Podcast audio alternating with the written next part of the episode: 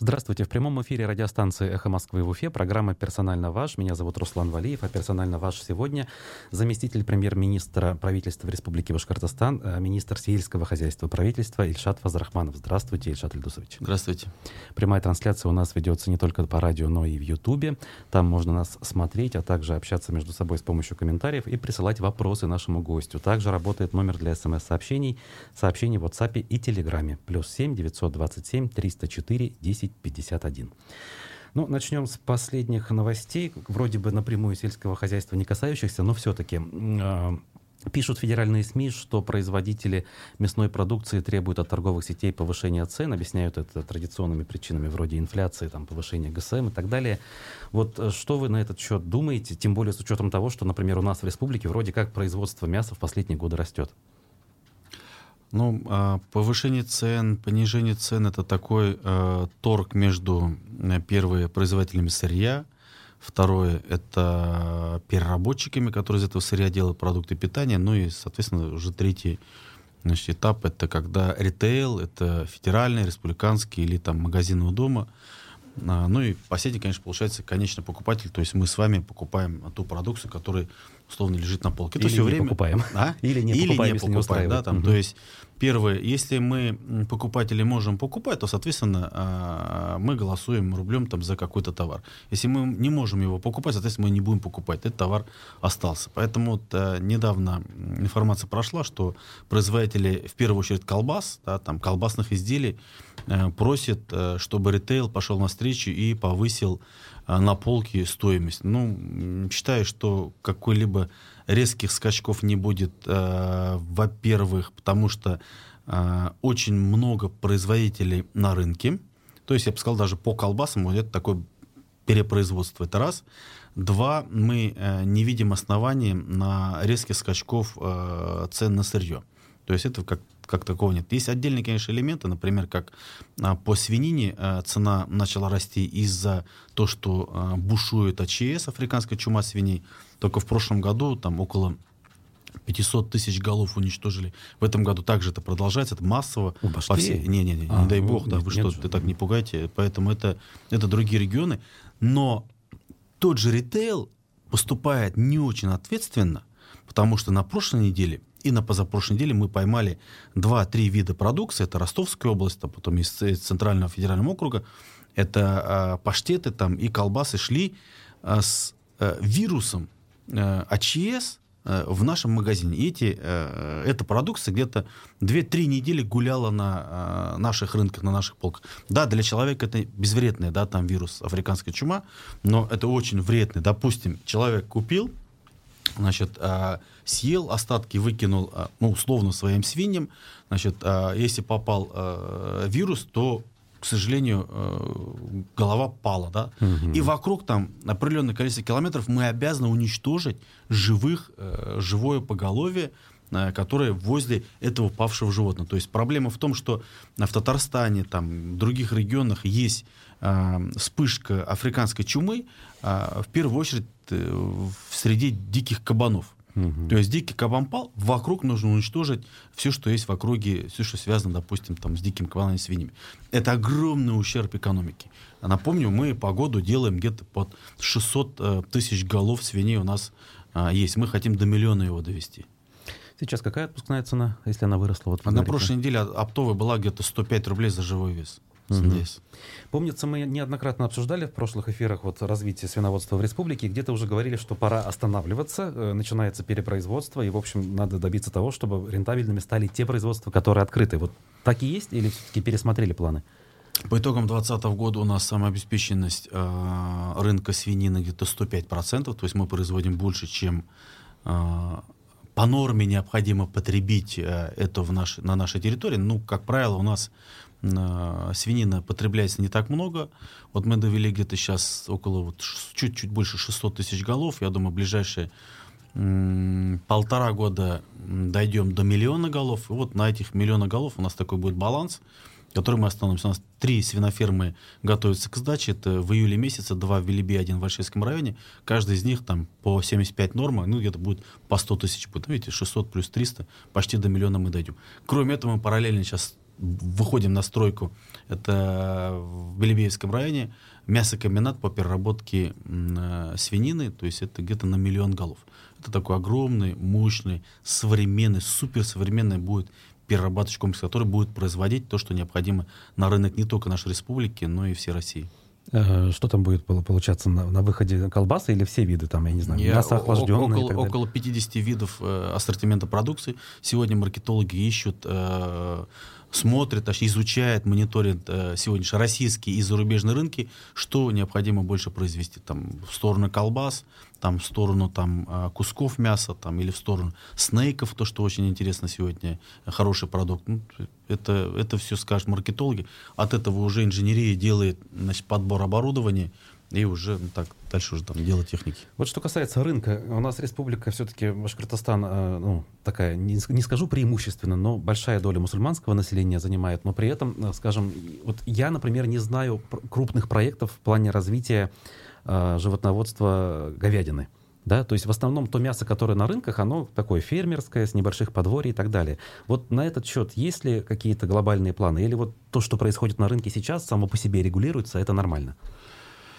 По э, тому, сколько мы производим говядины э, в живом весе, значит, и сколько норма потребления, у нас где-то там 130, там 140, 150 процентов самообеспечения. То есть количество говядины, которое мы производим, да, там больше, чем а, по норме потребления а, нашим населением.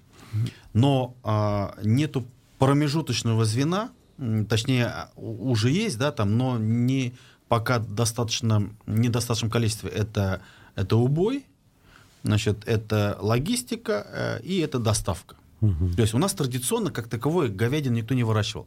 А все, что связано было с мясным скотоводством, это остатки молочного скотоводства. Вот то, что на молоко не шло, это шли э, на откорм и на убой.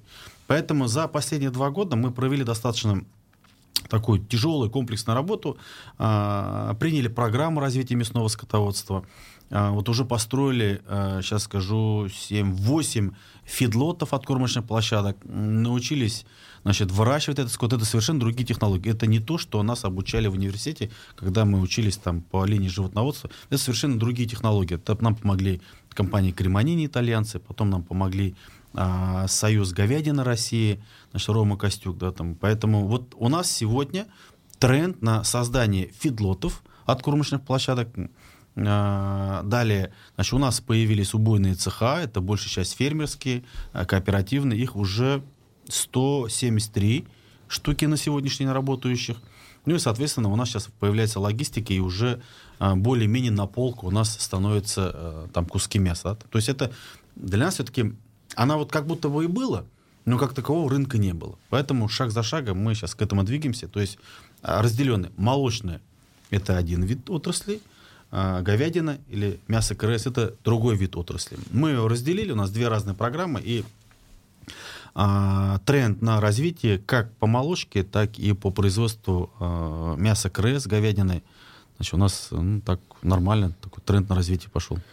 Вот э, люди пишут э, в чате, э, и, наверное, все-таки даже неким образом аккумулирую э, такое вот бытующее среди простых людей мнение, что э, мясо, выращенное с помощью каких-то заморских технологий на автоматизированных фермах, оно не очень натуральное, оно скорее вредное, э, и оно по, по определению хуже, чем мясо там коровы, которая ходила в деревне и э, сама себе была предоставлена.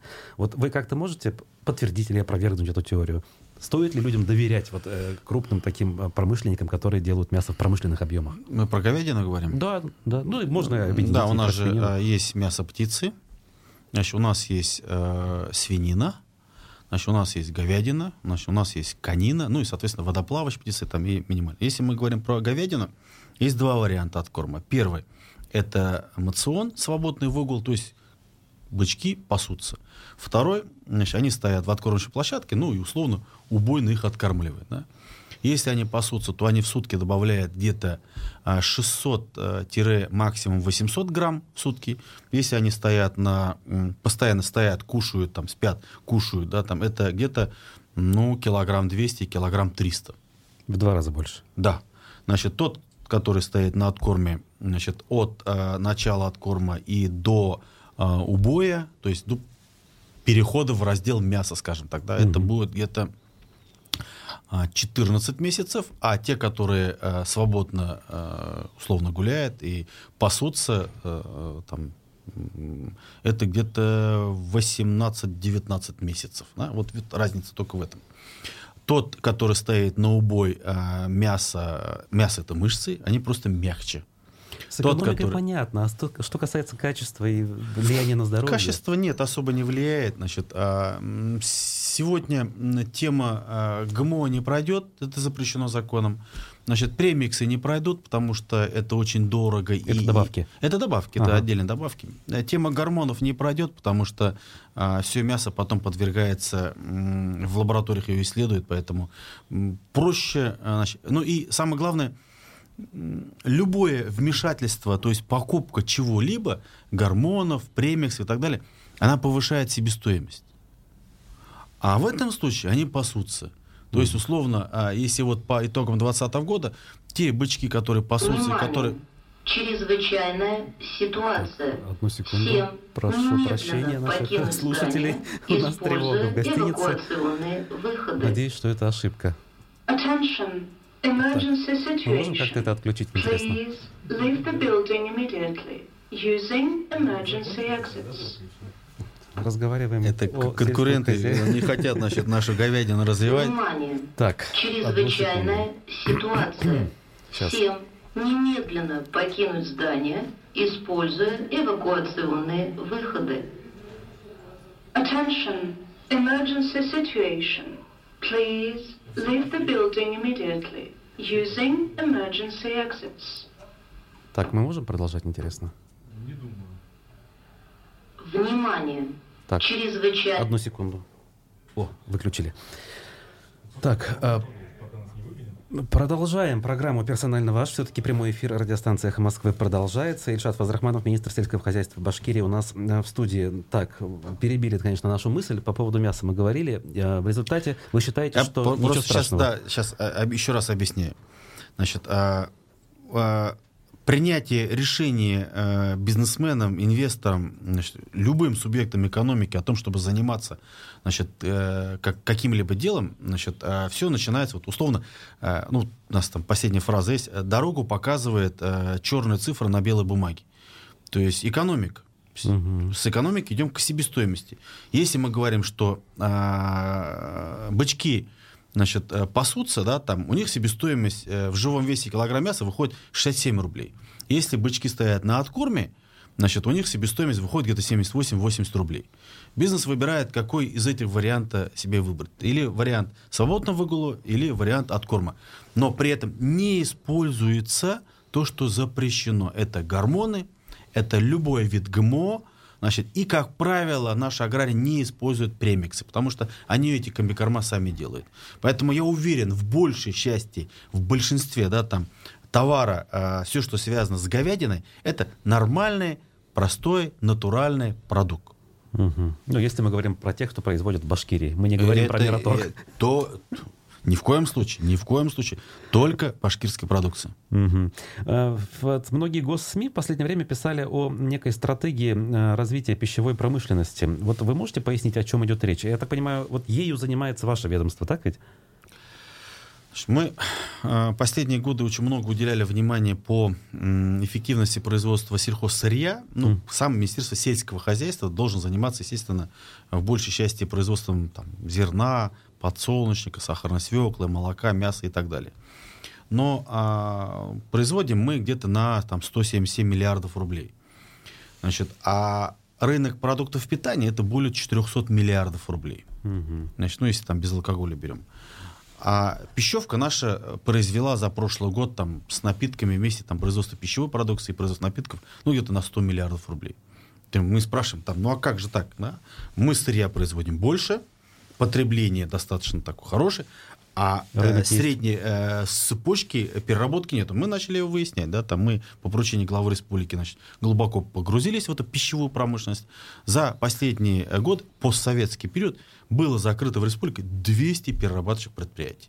200. Поэтому мы, значит, э, сколько бы мы ни старались произвести сырье, значит, она плавно перетекает в другие регионы. Интересно, да, там соседние регионы ее перерабатывать, и обратно через э, федеральный или там другой ритейл к нам возвращается в виде готовой продукции. Мы говорим, что это, это нечестно. Ну, элементарно. Мы даже это муку покупаем челябинскую да, магазин. Да, да, да, естественно. Угу. Поэтому мы все это проанализировали, на сельском часе у главы республики это все обсудили. Значит, нам а, предварительно дали добро на ту концепцию, которую мы разработали. Мы разработали концепцию развития пищевой перерабатывающей промышленности 21-26 годы. К нему достаточно такой комплексный дорожный, э, дорожная карта, комплексный план развития. Ну и плюс к нему уже мы э, сделали нормативка, это четыре постановления правительства, значит, два приказа. Если вот это все, весь пакет документ, э, а мы его утвердим, Значит, пока идет там согласование, обсуждение, там Минэк, Минфин там, и другие наши структуры. Я думаю, до конца первого полугодия саму концепцию мы примем. Там очень простые, понятные цифры. До 2026 года мы должны создать, э, к тем, то, что сегодня есть, 2000 субъектов экономики. Это небольшие предприятия с оборотом 50-70 миллионов. Угу. А они дадут нам выручки плюс 100 миллиардов. К сегодняшним 100 миллиардам, то, что есть, мы добавляем плюс еще 100 миллиардов, и к 2026 году, 26 году мы должны производить более чем на 200 миллиардов рублей продукты питания. То есть это будет итог э, работы пищевой промышленности. Звучит заманчиво и впечатляюще, но кто это мы? То есть это должны прийти предприниматели в эту сферу и создать, может быть, с вашей помощью, если с помощью, то какой? Или это будут госпредприятия? Что это? Значит, никакого. Мы не сторонники значит, государственных предприятий, мы сторонники частной компании. Наша работа, значит, Минсельхоз заключается, первое, создание комфортных условий для э, работы бизнеса. Это раз. Два, мы должны прогнозировать будущий день, который наступит. По нашей отрасли, естественно, там мы должны прогнозировать, что случится завтра, для того, чтобы бизнес понимал, куда идти. Это очень важно. Сами комфортные условия это финансовые, административные, там целый комплекс там, э, мер, которые... Вот это вот, если два направления у нас м, поставлены, так, скажем так, более, эффективно, более лучше, чем в других регионах, соответственно, мы конкурентоспособны. Мы, когда говорю, это все отрасли, это все субъекты экономики. Это частные компании, это лично подсобное хозяйство, это фермеры, это крупные компании, это холдинги, да, это кооперативы, это объединение граждан, это автономная некоммерческая. Когда я говорю мы, это значит вот эта вот э, вся угу, огромная армия тех людей, которые производят продукты питания. Значит, а здесь мы что сделали, да? Мы сейчас каждый район пропустили. Значит, э, это э, зам по сельскому хозяйству сырьевик и бизнес-шериф, который должен, обязан заниматься развитием пищевой промышленности. Это как раз те небольшие субъекты экономики, ну, 50-70 миллионов по году, это, это небольшая компания. Это и пышки, это ошки и так далее. Да, там, то есть, поэтому в концепции развития пищевой и перерабатывающей промышленности мы сделали так, чтобы, если все необходимые эти документы будут приняты, будет поддержка всем индивидуальным предпринимателям, ООшкам, да, там, и не те только, которые а, являются сельхозтоваропроизводителем. Любой субъект экономики, который перерабатывает значит, сельхозсырье и производит продукты питания, будет а, иметь доступ к государственной поддержке вот, по а, линии Минсельхоза. Вот каждого а, бизнес-шерифа мы пропустили. Из 2000 мы пока собрали 260 а, компаний, которые будут развиваться. Этого крайне недостаточно. Элементарно 37 предприятий должны создать в муниципальных районах или предприниматели так создать там или привлечь в каждом муниципальном районе. Мы еще не взяли города, сейчас с городами отдельно начинаем отрабатывать. Сложно представить на самом деле. Это должен прийти готовый предприниматель, у которого уже что-то есть в этом направлении. Или условный человек-энтузиаст. Я хочу перерабатывать молоко, дайте мне все. Дайте мне цех, я буду работать. Это как? Первое, значит, мы работаем те, кто уже в теме, который когда-то занимался, сегодня занимается и э, планирует заниматься, у которого есть компетенции а, в переработке, а, в производстве продуктов питания, угу. в переработке сельхозсырья. Второе, сейчас, значит, мы, а, есть очень а, хорошие идеи, значит, Андрея Геннадьевича Назарова, это, м, скажем так, такой шоурум, где а, любой предприниматель, любой бизнесмен, любой человек, который хочет заняться а, производством или созданием небольшого а, цеха по переработке продукции, ну, допустим, я вот допустим, я бизнесмен, да, вот у нас очень много Уфе, люди покупают вторые, третьи, там, четвертые квартиры для того, чтобы сохранить свои деньги. Uh-huh. Ну, допустим, там 5-15 миллионов. За 15 миллионов можно создать очень хороший цех.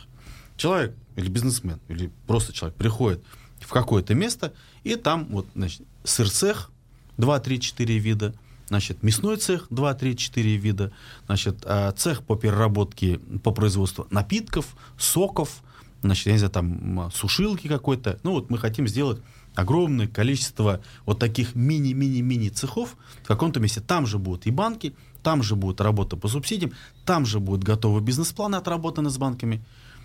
Человек... Готовые типовые модели, которые можно будет взять Полностью и готовы. И угу. в идеале бы, конечно, упаковать это во франшизу. Угу. Значит, скорее всего, мы будем а, со всех регионов, с других там стран приглашать уже готовые франшизы и а, поставщиков оборудования. Мы хотим на себе эти отработать, вот эти мини-цеха. То есть сегодня первый этап мы работаем с теми, которые уже занимаются, допустим, производят пельмени, производят колбасы небольшие, э, коптят, значит, производят, там, не знаю, там, Иван-чай. Вот с ними мы уже отрабатываем, и тем самым создаем площадку для новых субъектов экономики, которые появятся. Это, конечно, у нас расчет на то, что а, в городах у нас есть достаточно большое количество богатых людей, или у которых есть дети, которые ничего, ничем не занимаются. Вот, пожалуйста, родитель может сказать, пожалуйста, я тебе готов купить бизнес там, за 10-15 миллионов, занимайся делом, да, не болтайся возле гостинки. Хорошо, более подробно мы поговорим о сельском хозяйстве с нашим сегодняшним гостем после перерыва на новости. Оставайтесь с нами. Продолжаем программу «Персонально ваш» в прямом эфире «Эхо Москвы» в Уфе. Меня зовут Руслан Валиев и наш сегодняшний гость – министр сельского хозяйства Башкортостана Ильшат Фазрахманов. Напомню, номер для ваших вопросов – плюс 7 927 304 10 51. Ну, э, мы с вами остановились вот на стратегии да, э, развития пищевой промышленности. В общем, идеи определенные для предпринимателей есть. А что с кадрами? У нас вот эта вот известная проблема, что там выпускников вузов аграрных, аграрного конкретно немного, а те, кто есть, уходят в другие сферы. Э, или сейчас ситуация выправляется?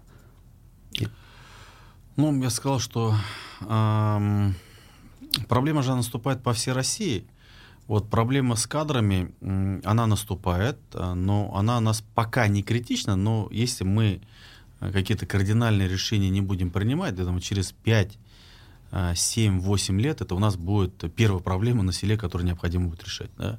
Вот недавно был видеоселектор с Минсельхозом России, мы раз в неделю постоянно там собираемся, и Волгоградская область, Астраханская область, значит, и у них Московская область, огромные проблемы тем, значит, э, кто работает на селе. А там по 20, по 30 тысяч человек, значит, им надо, э, чтобы была, значит, э, приезжали из-за других стран, ну, как правило, из СНГ, да, там, то есть своих работников нет.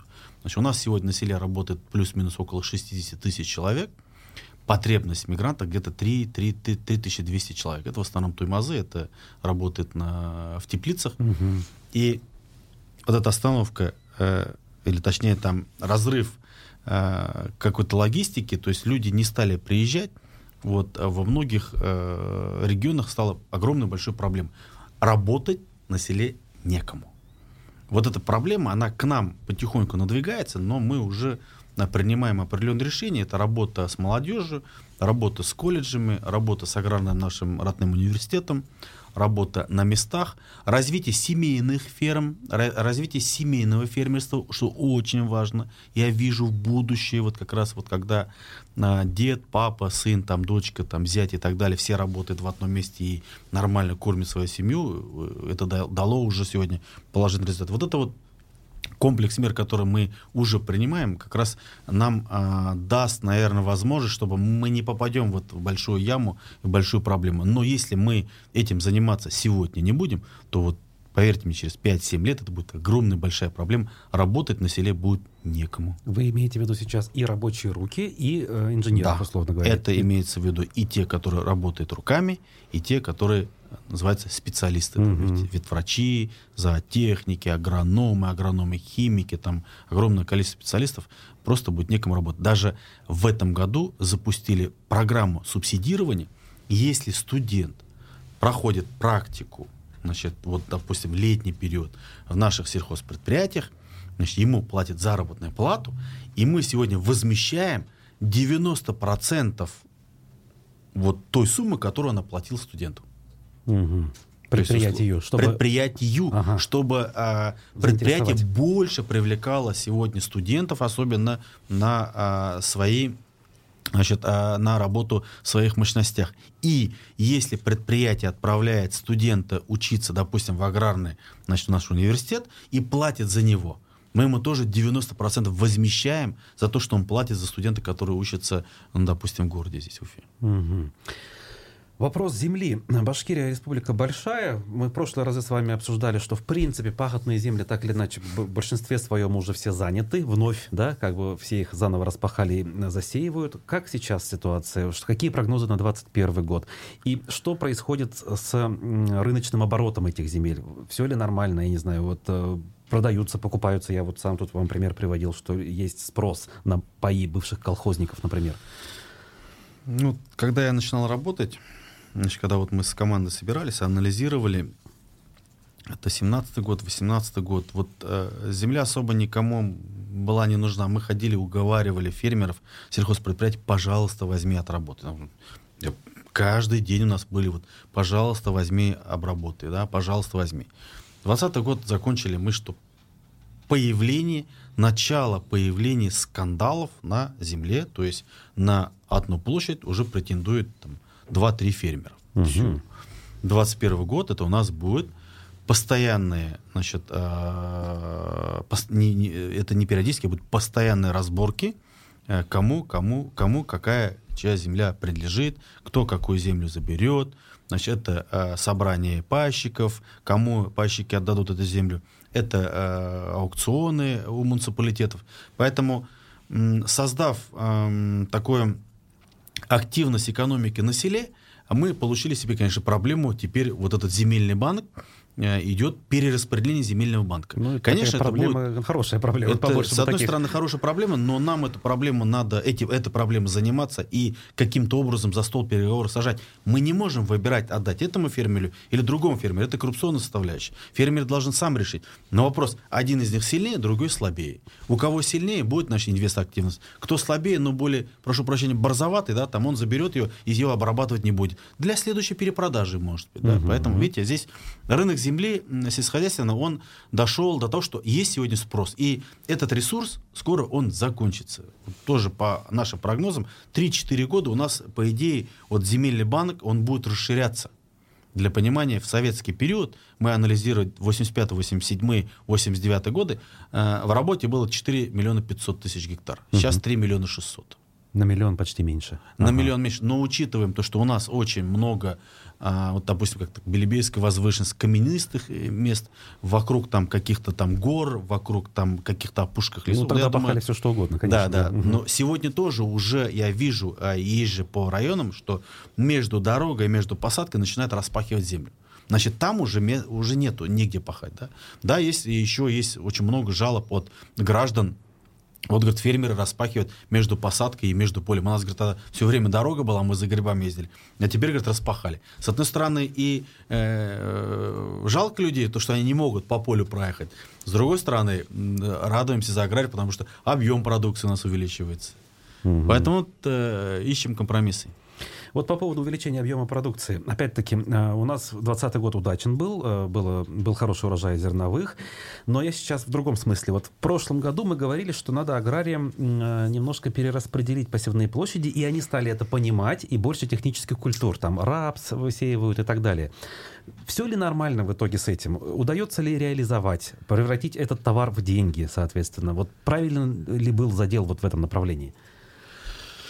Значит, если мы Тогда говорили, что необходимо переходить, нам придумали понятие высокомаржинальной культуры, это масличная, это тема экспорта. А, а, вот этот уровень, что надо переходить, мы уже перешли. Мы знаем, э, сколько, куда, где производить. То есть это зерновые культуры, это масличные культуры, отдельно зернобобовые культуры, технические культуры. Вот такое разделение есть. Сегодня наши э, аграрии достаточно э, имеют компетенции для того, чтобы принять решение в зависимости от рынка, который должен наступить в будущем сезоне, каким образом выстроить структуру посевных площадей. Первое. Структура посевных площадей может быть краткосрочная, может быть долгосрочная. Краткосрочная просто подсолнечник посеял, снял, условно убил землю и ушел оттуда. Угу. Большая часть аграриев наших сегодня работает долгосрочно. То есть они выстраивают структуру севоборота таким образом, чтобы последующие годы э, плодородие земли улучшалось. Угу. Вот это э, насколько созревшие, скажем так, в кавычках наши фермеры, мы увидим в этом году. Потому что э, цена на подсолнечник выросла до беспредела в прошлом году. Вот если фермеры опять в кавычках, рванут сеять подсолнечник, подсолнечник угу. значит, наши фермеры не созревшие а, с точки зрения долгосрочного развития. Но я уверен, что этого не произойдет, потому что я вижу уже структуру севооборотов. Мы перешли на следующий уровень. Да? Вот сегодня мы только очень долго с креативной командой сидели, обсуждали. Значит, теперь а, наша задача Минсельхоза, повторюсь, мы должны прогнозировать будущий день. А чтобы спрогнозировать, мы должны говорить где сколько надо выращивать и с какой урожайностью.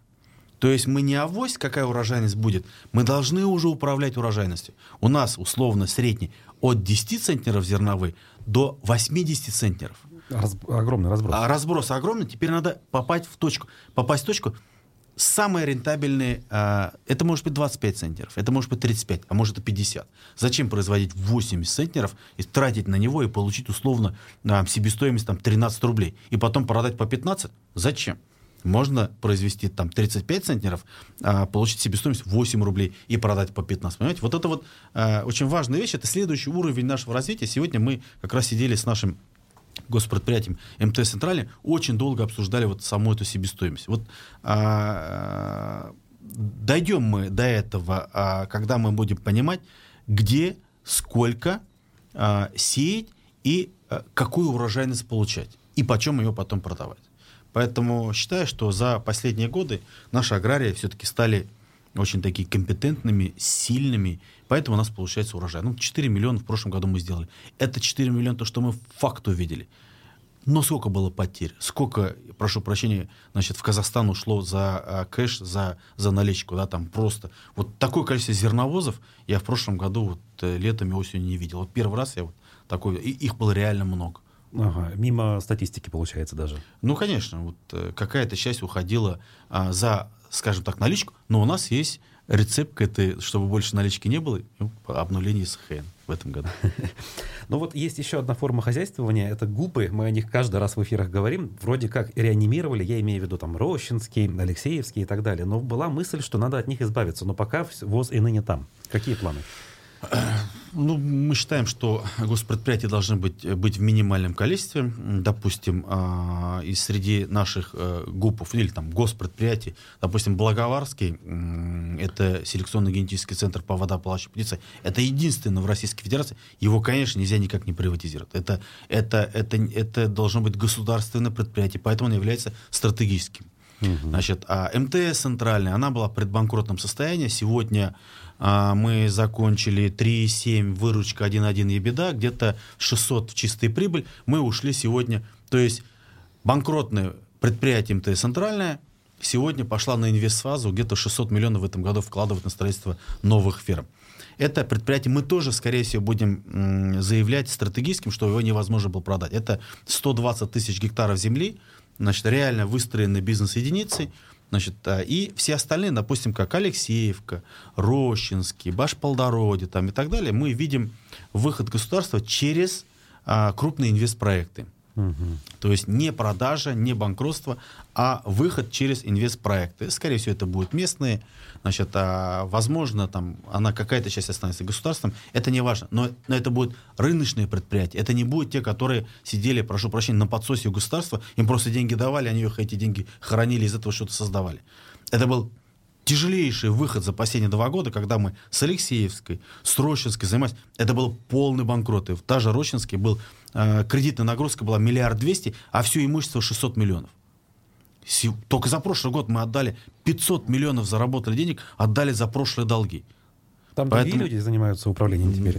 Нет, это государственное предприятие, директора. Значит, Те же самые, которые доводили до банкротства, теперь нет, спасают? Это, это другие люди. Да, там. ага. У нас а, сегодня в Рощинском генеральный директор, это Рафиков Радик Мударисович, очень известный, эффективный значит, бизнесмен, который стал а, работать на госпредприятии и вытащил это предприятие из э, э, пасти банкротства, и сегодня это развивающее предприятие, которое э, полностью обслуживает, и большое спасибо банкам, пять банков, которые было, они все пошли навстречу, нам на два года сделали рассрочку, и сегодня э, мы выплачиваем все долги. Сегодня Рощинский, Алексеевский, МТС Центральный, там, это неубиваемые предприятия, они, они как предприятия будут жить и работать. Поэтому вот это вот м, доведение госпредприятия до банкротства, это была системная работа.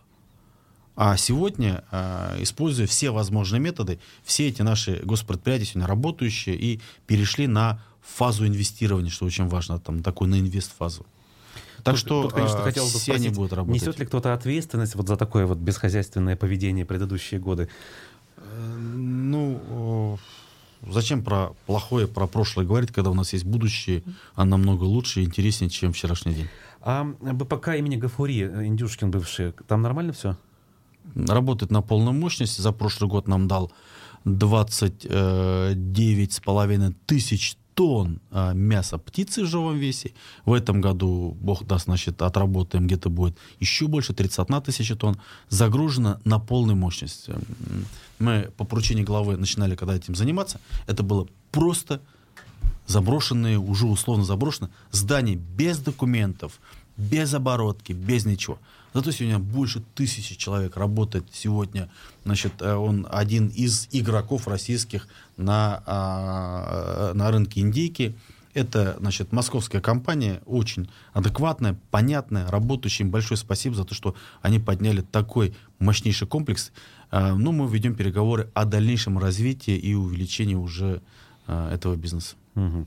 Продолжая тему отдельно взятых предприятий, вот вас спрашивает Владимир Гороховой, видимо, завод по переработке гороха в Нефтекамске будет? Давно не слышно. И зачем два завода городу?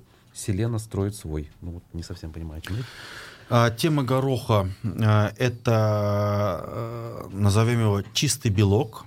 Значит, это, а, ну, да, по-другому сейчас сформулирую. Значит, э, завода глубок, глубокой переработки гороха в России нет. Угу. Значит, первое, нам нужна эта культура, это очень хороший предшественник. Там, где есть горох, соответственно, у нас и зерновые, и технические масличные культуры, технические масличные культуры нормально растут. Второе, вот то, что сейчас у нас мы планировали в Нефтекамске и планируем в Благовещенске. Какой раньше выстрелит, такой выстрелит. Здесь вот ничего личного, бизнес есть бизнес. Скорее всего, это будет Благовещенский. А, земли выбрали, завод будет построен. Это будет а, производство из гороха а, белый порошок, из которого будут делать не животное молоко и не животное мясо. А, понял, То есть вот этот белок ага. заливается условно в 3D принтер, из него печатается мясо. Угу.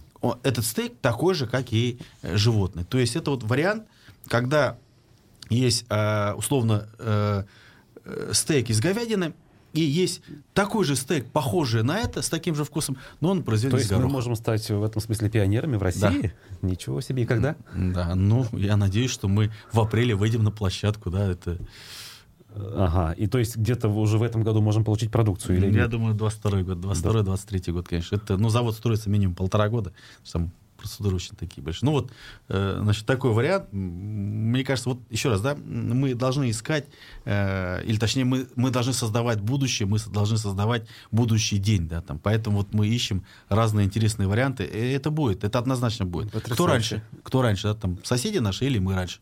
Мы раньше будем все равно. Угу. Вы знаете, вот мы всякий раз с вами обсуждаем сельское хозяйство, и вот, в принципе, вот все благоприятствовало тому, чтобы какие-то выводы мы делали радужные. И год 20 был более-менее благоприятный. Но сейчас, 21 год, у нас есть сложности с бюджетом. Какие вообще вот у вас планы, что ли, я не знаю? Наверняка будет недофинансирование в 21 году. С техникой будет сложности какие-то, да? Или у нас с техникой сейчас более-менее можно потерпеть, новую покупать не надо? Ну, мы, когда видели, что Краснодарский край Ставрополя, Татарстан покупает там на 7, 8, там 9 миллиардов рублей. Для нас это был какая-то недостижимая цифра. Ну как же так там, на 10 миллиардов рублей купить технику, ну, это, это невозможно. Вот эта системная работа мы купили э, за 2020 год, те, мы, это аграрии наши, купили, значит, э, это 7200 субъектов экономики, мы их знаем всех на лицо, на 10 миллиардов рублей техники. Угу. Это сельскохозяйственной э, техники и оборудования. Напомню, в 2019 году это было 6,5 миллиардов рублей, в 2018 году это было 4,8 миллиарда рублей. Мы только за три года купили более чем на 20 миллиардов рублей техники. Современной, суперсовременной. Это и Масея Фергусон, и Джон Диры, и Фенды, и классы. Так сказать. Это и наши семерки а, питерские, да, там, это и Акросы а, Руссельмашевские. Поэтому и мы сегодня посмотрим, мы пятые в России по количеству купленной техники. О как. Краснодар 12, значит, там кто-то там 11, над нами там Алтай, а, по-моему, Саратов есть, значит, и э, Татарстан где-то 7,5-8, да, там мы, мы купили на 10 миллиардов. Поэтому вот эта база, которая накоплена за 3 года, она, конечно, будет работать. Но мы себе ставим задачу, не важно, что будет меньше э, финансирования, ничего страшного, да, там, не все время же сидеть там на, в помощи ждать государства. Такую же планку сегодня ставим, 10 миллиардов, значит, вот этот тренд сохранить. Если мы его сохраним, в ближайшие 3 года то на 15-20 лет это будет заложено уже значит, э, э, ресурсы, да, там, которые нам дадут продукцию. Комбайн 15-20 лет работает. Угу. Ну, да, при с этим, да, конечно. Угу. А чтобы был нормальный уход, для этого у нас есть очень много предприятий, которые а, работают по трейдину, которые модернизируют, которые капиталку делают. Поэтому прогноз, значит, а, точнее, мы хотим отработать лучше, чем 2020 год. Вот 2021 год это будет переломный момент, когда количество субсидий будет меньше, но результат мы должны показать лучше. А дальше уже посмотрим. Да, вот этот тяжелый такой а, год с неопределенным а, будущим днем, это вот стоит вот, вот такой вызов, такой мощнейший а, перед всеми нашими аграриями поставлен вот 21 год, но а, есть уверенность, которая идет от наших фермеров. Потому что я нахожусь в онлайн-общении с каждым из них. Поэтому вот эта их неуверенность дает нам э, возможность говорить, что 2021 год будет все нормально. Ну что ж, на этой оптимистичной ноте будем заканчивать сегодняшнюю программу. Я благодарю нашего гостя, вице-премьера правительства, э, министра сельского хозяйства Башкортостана Ильшата Фазрахманова. Спасибо вам. Спасибо всем, кто был сегодня с нами. До новых встреч.